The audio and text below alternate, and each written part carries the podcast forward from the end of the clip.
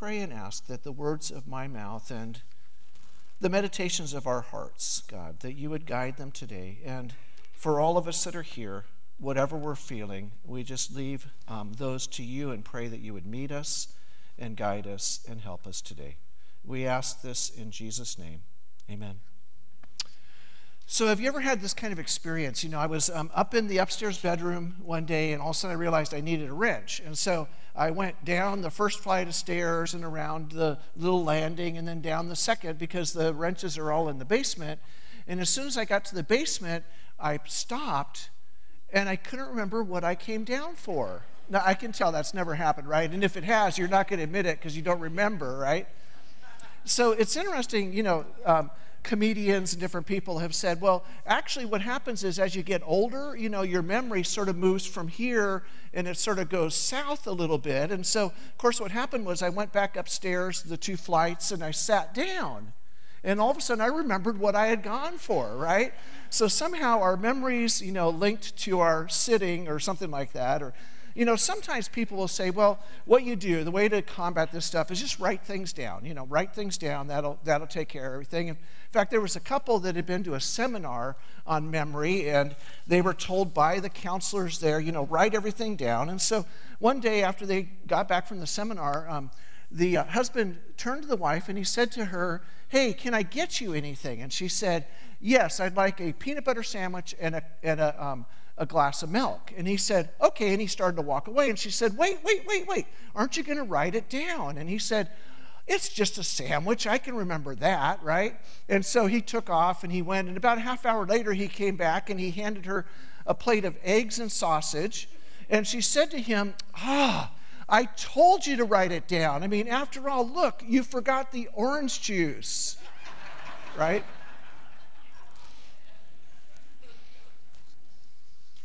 So we've all been in these kinds of situations, right? Like, have you ever been in a meeting where they went way off agenda and you're sort of sitting there and you're trying to be nice, but you're really thinking, hey, we're off agenda, get back to the agenda, right?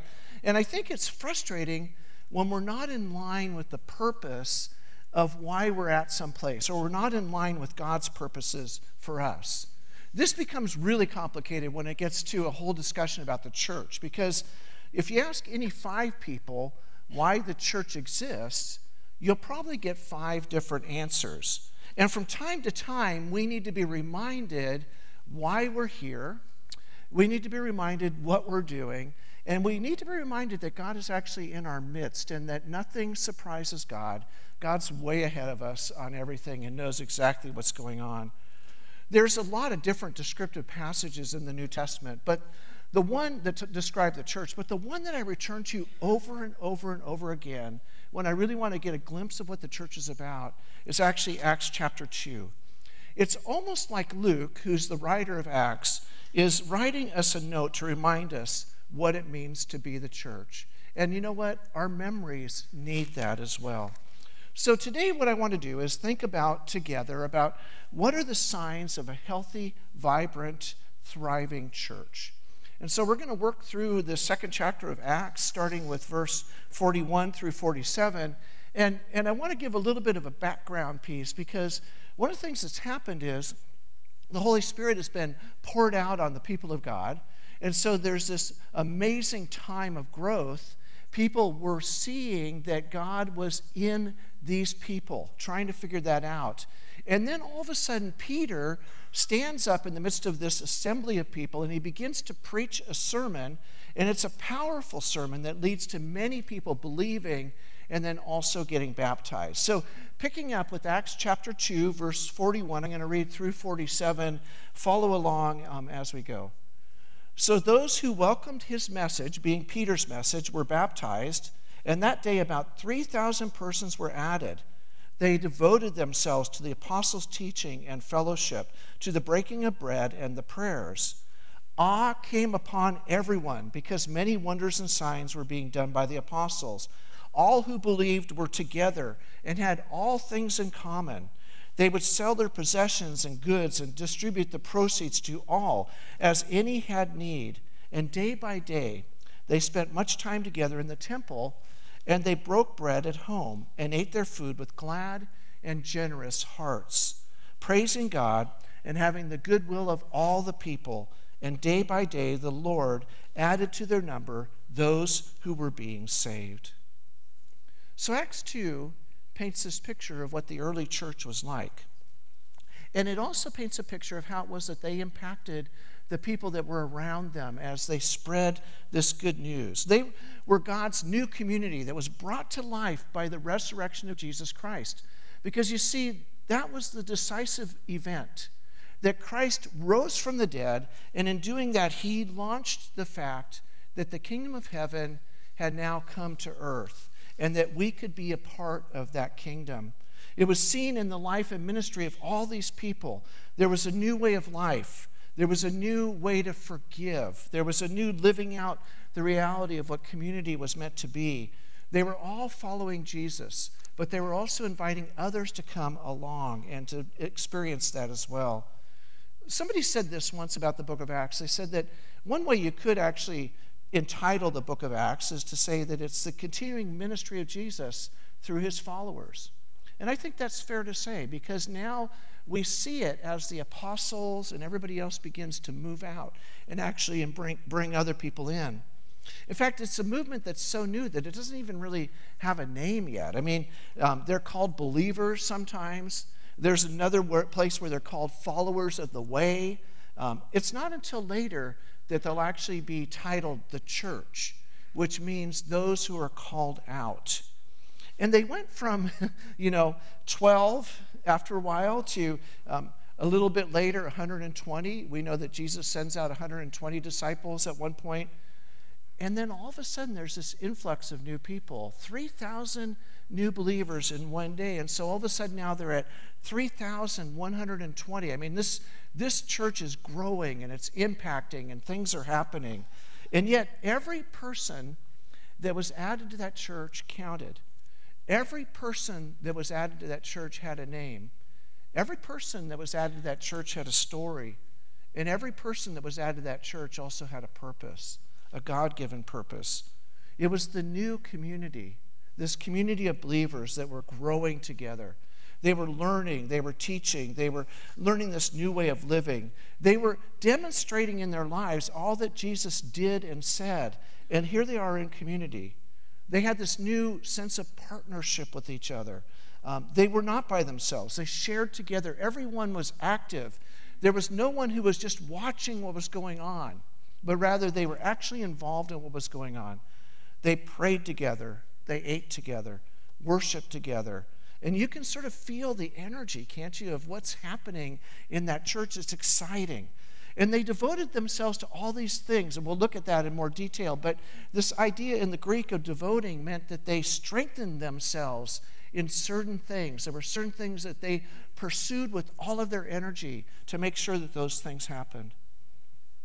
Will Willimon, um, uh, who used to be a chaplain at Duke University, in his book Resident Alien, said this. He said, Through the teaching, support, sacrifice, worship, and commitment of the church, Utterly ordinary people are enabled to do extraordinary, even heroic acts, not on the basis of their own gifts and abilities, but rather on being united in community.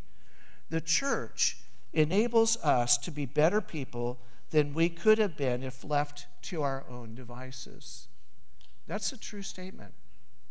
The church enables us to be better people than we would be on our own. And so they devoted themselves to this gathering of community. And in doing that, God added to their number, and they felt a sense of awe. It was interesting because they were now actually living out the words of Jesus. Um, he had said to them, um, they were starting to make sense to them. Every time that they actually gave of themselves, they received more than they gave. Every time that they moved their focus to others, they found out that their own needs were met as well.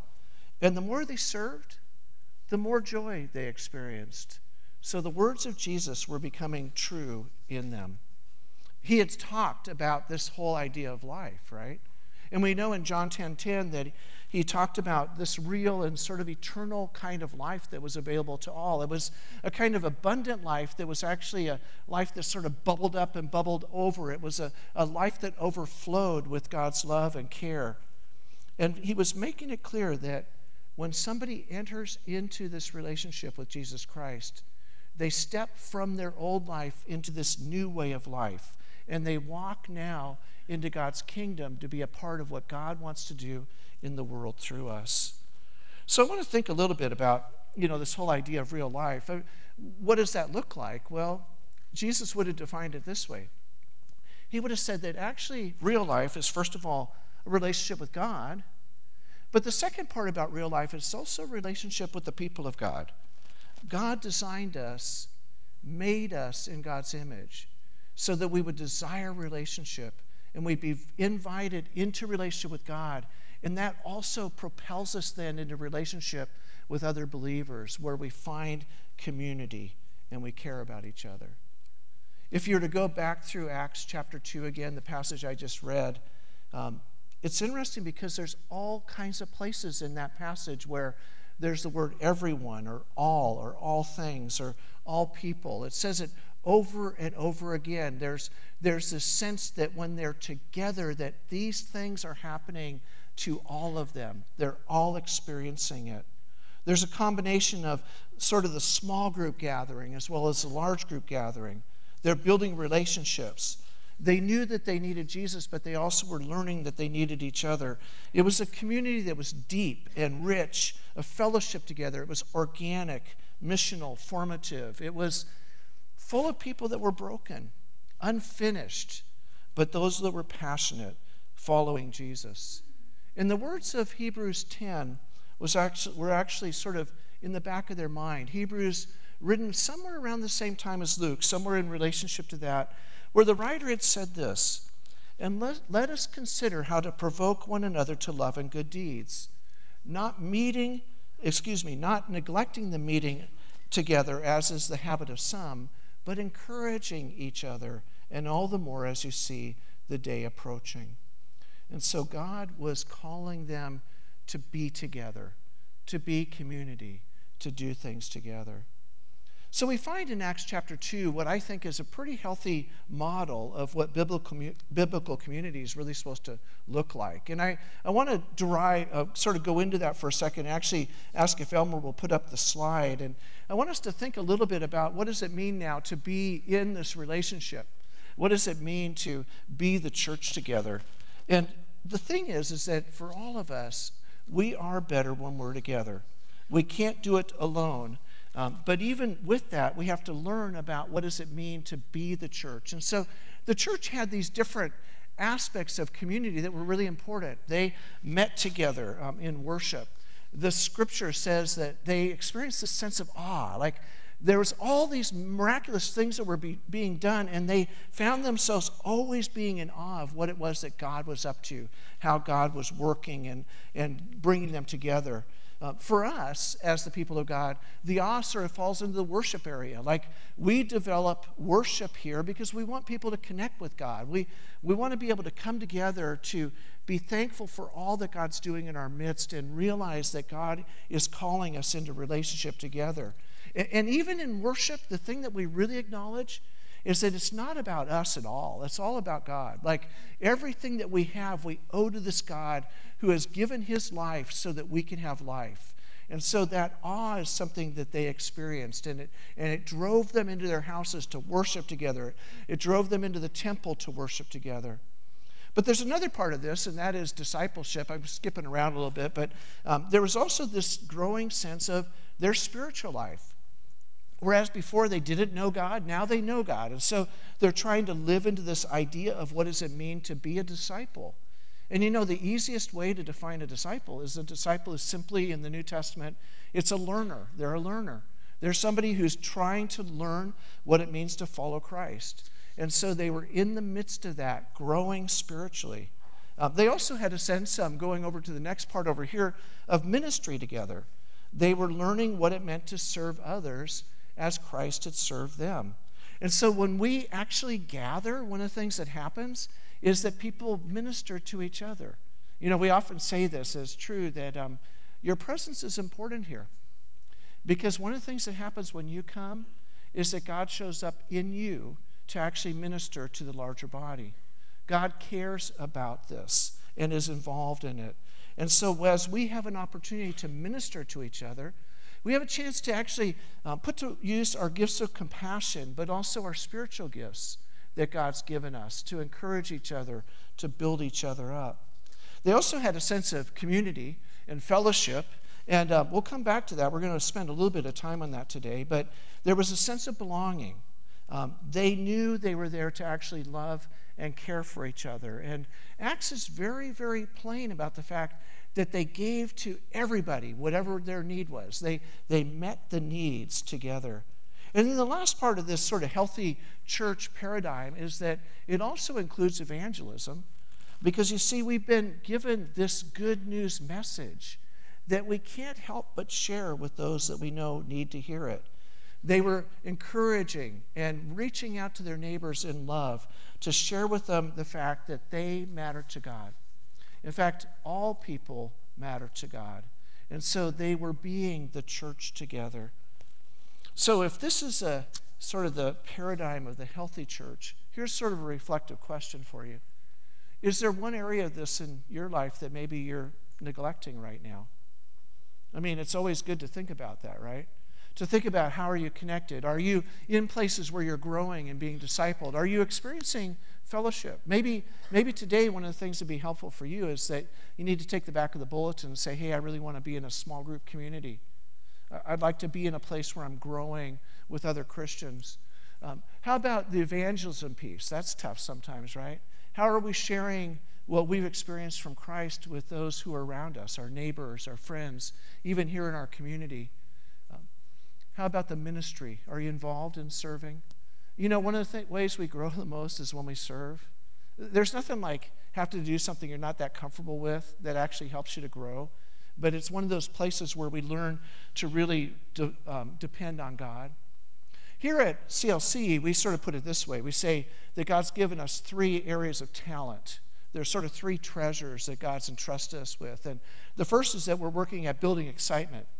You know, we are trying to put together really um, great worship services where when you come, you're going to hear the word preached. You're going to hear, um, you're going to know that God's lifted up. And you're going to have a chance to actually be in awe of this God that we worship. And again, worship has that way of saying, I'm not God, but God is God, and God deserves my worship. Um, the other thing we're working at is we're working at building foundations. This is the whole sort of spiritual growth aspect of things. We want everybody to be connected. We want you to grow. Like um, coming to know Christ means that we enter into a lifelong relationship where we're growing to become more like Jesus in all the things that we're doing. And those relationships sometimes require that we get involved in service so we can grow. And sometimes it requires that we actually get involved in a Bible study or some kind of other class, or it, it requires that we actually get into a small group where we can actually be together and grow together where we can have some accountability, where we know we're going to show up, we're going to commit to that. And then the last thing that we're doing is for our whole sense of evangelism, we're also working really hard at building bridges. We're working at building bridges into this community, being sort of a central place where people can come and know that they're loved um, we're working at being having good, good relationships with Lincoln University and with all the different, in fact, Tamani's out right now. There's all kinds of different places where we're trying to spread God's love throughout this whole community, building bridges so that people will know that they're loved. So, Jesus is in our midst. And being in our midst, he continues to bring about the life of the church in a way where we can really be um, God's people together. So let's take just a step back for a second. Um, I'd like you to think a little bit deeper about community tonight, today. Uh, did you know that in the New Testament, there are over 50 different passages that they call one another passages? They're passages that talk about the relationships in the church and how it is that um, we've been called to be together. Uh, about a third of those passages out of the 50 talk about the unity of the church. and the fact that we are called to be together and we're called to be unified. One of the things Jesus says is they will, they will know you're my disciples by your unity. They'll know that I'm in your midst because of the unity you have. Um, a second, though, sort of third of those passages deal with love. You know, how do we actually love each other? And, and how do we share our love with each other and also with the world? And then the last 15 or about 15% deal with um, sort of this attitude of humility. What does it mean to be humble with each other? Um, to put preference towards each other. And then a few others um, are a little random. I'll share those too. But here's just a couple. So in this unity part, it says, um, be at peace with one another. Don't grumble among one another. Accept one another. Here's one don't bite or devour each other. Um, he's really saying in Galatians, be careful because you could chew each other up pretty bad, right? And then he says, be kind, tender-hearted, and forgive one another. In the love section, he talks about loving one another. That's, you know, all over the place. I mean, there's about eight different passages where Paul says, hey, and, and John and others say, hey, love each other. But then he also says, through love, serve one another. Be devoted to one another. In the humility section, he says, regard each other, one another, as more important than yourselves. Be humble in this. Clothe yourself in humility toward one another. And then there's a couple others that we are more familiar with. One of them is bear one another's burdens out of Galatians, stimulate one another to love and good works, pray for one another. It's a pretty big thing, you guys. You know, when God says, hey, you're together, you're the church. Uh, here's the things that I really want to see you do. Live into this life together. So, as we're looking at this, I want to sort of at this point begin to work backwards or actually make our way through verses 42 through 47 and, and sort of glean some of the things that Paul, or excuse me, that um, Luke is writing here for us to learn. So let's start with verse 42. They devoted themselves to the apostles' teaching and fellowship and the breaking of bread and prayers. So there was a sense that they were learning together. The apostles were teaching them, discipling them. Um, they were breaking bread and they were praying together. Those things seem pretty interesting. But what do you think this word fellowship means? You know, I think um, the word fellowship actually sometimes in our Christian vocabulary is a little bit overused and maybe a little bit undervalued. Um, sometimes what happens is we sort of add this word fellowship onto the end of anything we're doing in the church because we think it just makes it sound better. But, you know, what does that word mean? Some churches have a fellowship hall, right? But by going into that hall, you don't have fellowship right away. It takes two or three to have fellowship. It actually comes from a Greek word, um, the word koinonia, which is used 20 times as a noun in the New Testament. It's translated a number of different ways. It's translated as communion, as contribution, sharing. It's translated as partnership. It's a kind of sharing in the life of Jesus Christ. It's more than just having coffee and donuts, it's actually a focus on spiritual matters together. So they were discipled in their fellowship. Luke, Luke writes they met for this, the, the apostles' teaching, they ate together, they prayed together, but makes the emphasis that they also were in fellowship together. They were living for the purposes of God, trying to be who God had called them to be. Verse 43 going on says that awe came upon everyone because many wonders and signs were being done by the apostles.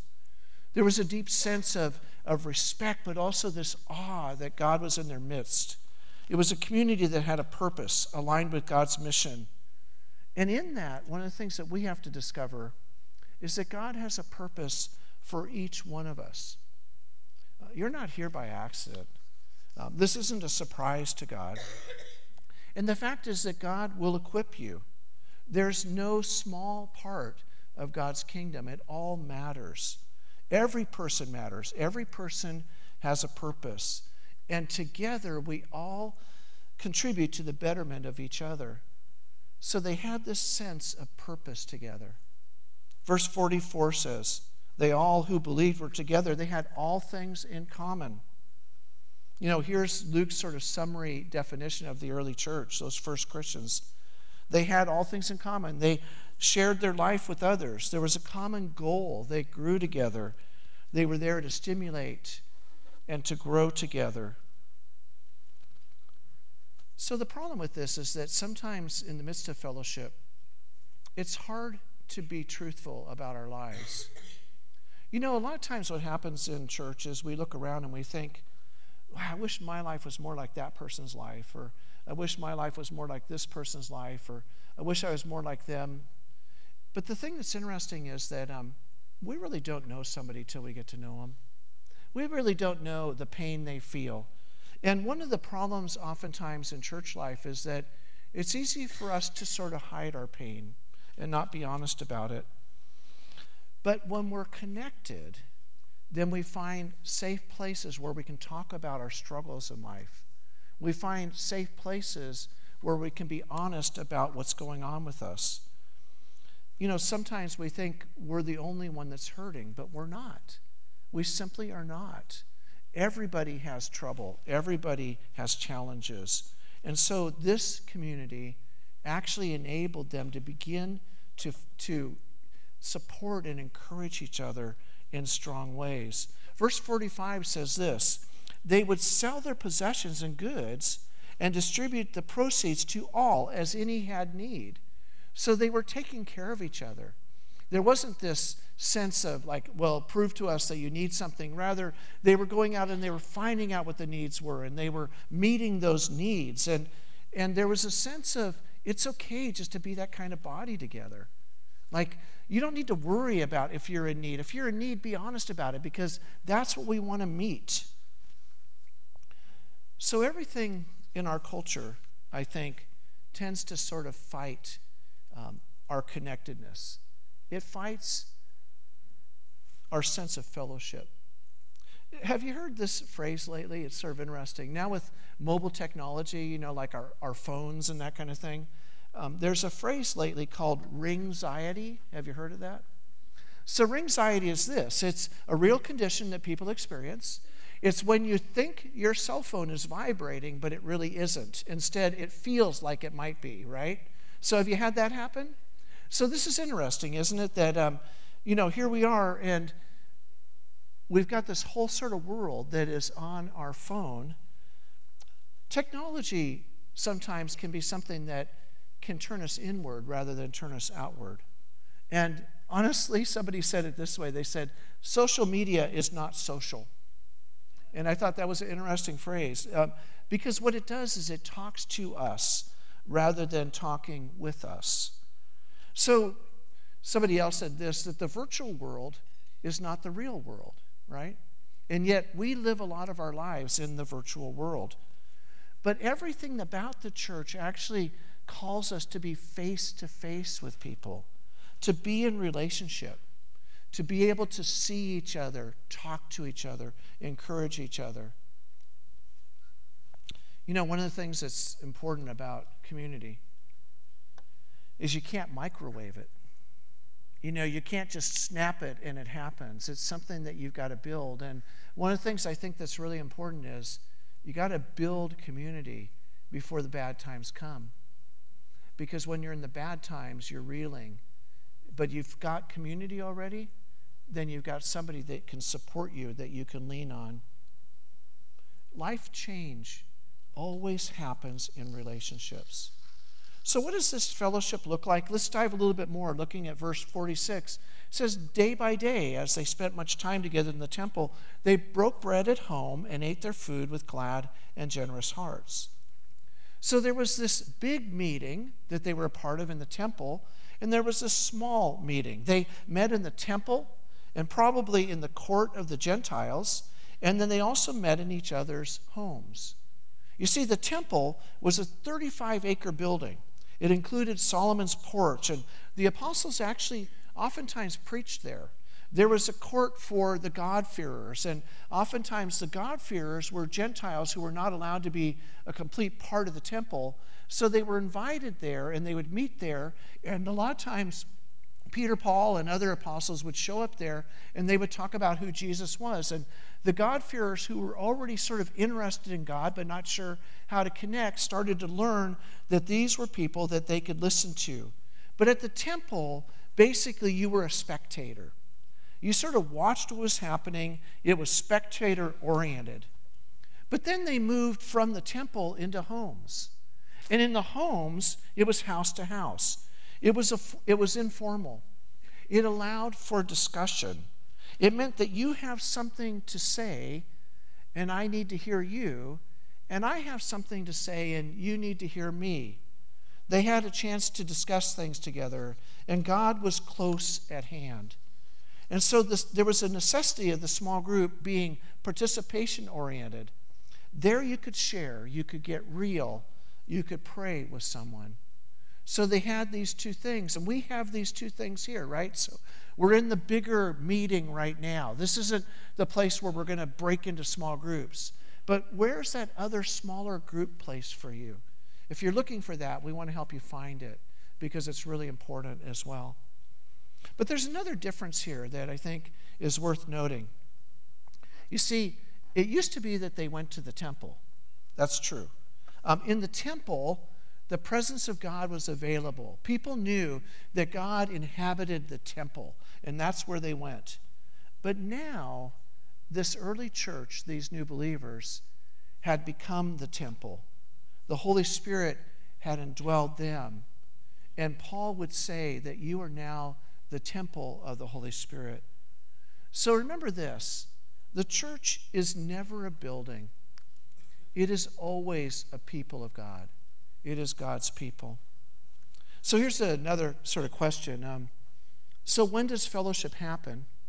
Well, I think that's really up to us because the reality is you can sort of walk in this door and walk past people, never really connect with anybody unless you decide you want to get intentional about it and pursue it. Um, there can be, you know, sort of a superficial attachment to a place, but until somebody says, No, I want to be a part, like I want to actually be a part of what's going on, that's when things start to change. They had this sense of intimacy, of fellowship. It, it's easy to slip in and out, to really not even see anybody, say hi to anybody, to sort of avoid all kinds of human contact and interaction. But there's really nothing like committing yourself to a local body and really saying, hey, I understand now that I'm supposed to be a part of what's going on here. The Bible says this um, over and over throughout the Old Testament that if you want to have friends, be a friend. So you're welcome here. You can have fellowship here. You can join a community. You can be a part of this body of believers there was an intentionality and a commitment to their community together. In fact, 47 says that they praise in God, that having goodwill to all the people, and day by day the Lord added to their number those who were being saved. So, looking back 2,000 years, it's a little bit hard to imagine the excitement and the newness of all that was happening there. The closer you are to the inception of something, the more tied into its purpose you are. And it becomes an ongoing challenge for every local church to keep fresh what it is that God is doing in their midst. Because it's easy to forget what God's up to, and it's easier to start going through the motions. It's easier to do church than it is to be church. But being church is what makes the difference in our lives. I was at an Episcopalian church in Los Angeles years ago when I was in seminary, and um, and the Episcopalian Church does church big, right? So they have a processional, they come out with the crucifix, they walk down the center aisle. And in this particular church, um, the altar boy who was carrying the crucifix down the center aisle stopped all of a sudden and he dipped the crucifix like this, took about four steps forward, and then lifted it back up and went up and put it up on the altar. And we were all sort of wondering what that was about. And so after the service, we started asking some of the members, hey, why do you guys, why do you dip the crucifix? You know, and, and um, it was a funny deal because we, you know, nobody knew. I mean, nobody knew why they did it. And, and finally they said, well, you know, you probably have to ask John that because John's the oldest member here and he probably knows why we do that, but we don't know. And so um, we hunted down John and John said, oh, he said, hey, that's a funny story. He said, he said, you know, 30 years ago, there used to be a big chandelier right there, and if you didn't dip the crucifix, you ran right into it. But they had made that a part of their weekly worship. Isn't that funny? So, so here's the thing like, how do we get back to who it is God wants us to be? How do we live into that? In this new community that Jesus has sprung to life, they are now doing remarkable things. There's remarkable things happening. So, this is a good thing for us. What would happen if all of us were in a group? What would happen if all of us were active in the body? You know, there's one person said this that, that if just one church, if there was only one church left, but everybody there was fully in, saying yes to all God wants, that church could change the world. And I think that that's true. The church is the hope of the world. When Christ is right at the center, leading us all into new territory and spreading God's word, Jesus calls us out of the death and destruction of this world to bring life to people. He calls us out of our own self centeredness to actually take everything we have and share it with others. He calls us to demonstrate God's love to those who have yet to know that God exists, let alone that God actually cares about them. He calls us into the hellholes of this world to spread good news, to free the prisoner, feed the hungry, all the time inviting people by the grace of God to join us to come and be a part of this resurrection parade where we're rehearsing and going through the fact that God has forgiven us and is leading us into new life, to find forgiveness for the past, but also to live into God's hope for the future. For years um, at home, my family and I played this game. You've played it before. You know, when you put your hands together like this, actually, you're supposed to do it this way. It, it goes like this. It goes, you know, here's the church and here's the steeple, right? and then you open up the church and there's the people and we used to do it like this and when we'd open up there weren't any people and we'd laugh about that you know or my daughters would sometimes say do it like this and they'd say oh they're up on the roof like and they always said we should have church on the roof sometime right and but you know what um, we are the church together put your hands together for a second if you want and just look at your hands because here's what you're what you're seeing these are the hands of the church you are the church the church is not a building, the church is the people. And so Paul, or excuse me, Luke writes this and sort of summarizes it. He says in verse 47 They were praising God, having the goodwill of all the people, and day by day the Lord added to their number those who were being saved. God is the one who's in charge of the church. The church belongs to God, but God invites us by grace to be a part of it. It's the same thing when we come to the communion table. I'd like to invite the band and also invite the, um, the communion servers to come forward at this time. It's the same thing when we come to the communion table. That God actually does for us what we could never, ever do for ourselves. So today, this table is set for you. You're invited to come. If it would be helpful for you today to um, have a gluten free offering, there is a gluten free station right over here you're invited to come to. Um, you're simply going to be dismissed by row by one of the ushers, and then you're invited to come and simply take a piece of bread, dip it into the cup, and then eat it, and then return to your seat. So Jesus calls us friends because he is inviting us to do life with him. And the fact is, we're all broken. You know, I love our sign out front that talks about, you know, Everyone's welcome. Nobody's perfect. Anything's possible. That's the truth for all of us. We're all broken. We can't fix ourselves, but Jesus, by his grace, can fix us and walk with us. 1 Corinthians 11 has an interesting sort of twist to it.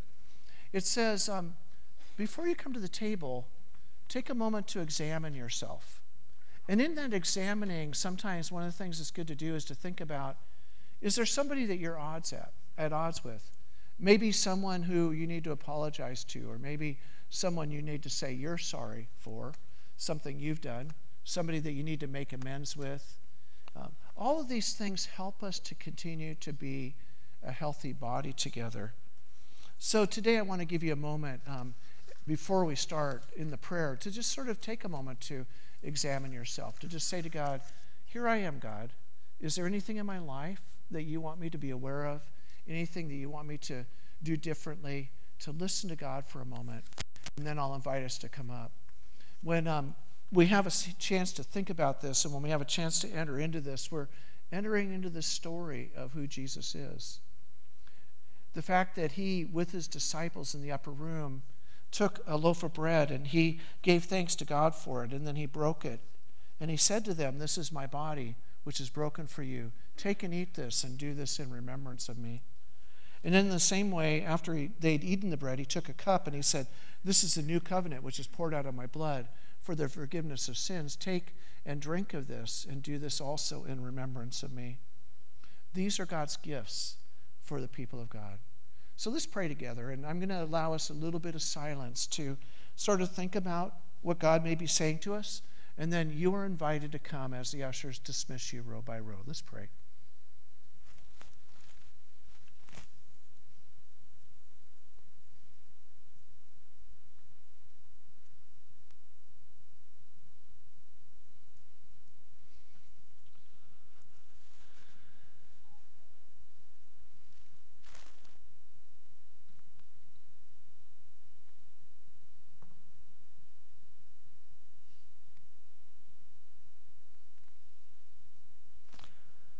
Jesus, we thank you that you always hear our prayer and that you always answer them. And so today, as we come to this table, we are grateful for your love, your care, and your, your continued love for us. God, we pray that you will meet us here in the breaking of the bread and the pouring of the juice, that we be reminded that we are your people, your church, um, the bride of Christ that you gave your life for so that we can have life. And so we give you thanks today in Jesus' name. Amen. The table is set. You're invited to come.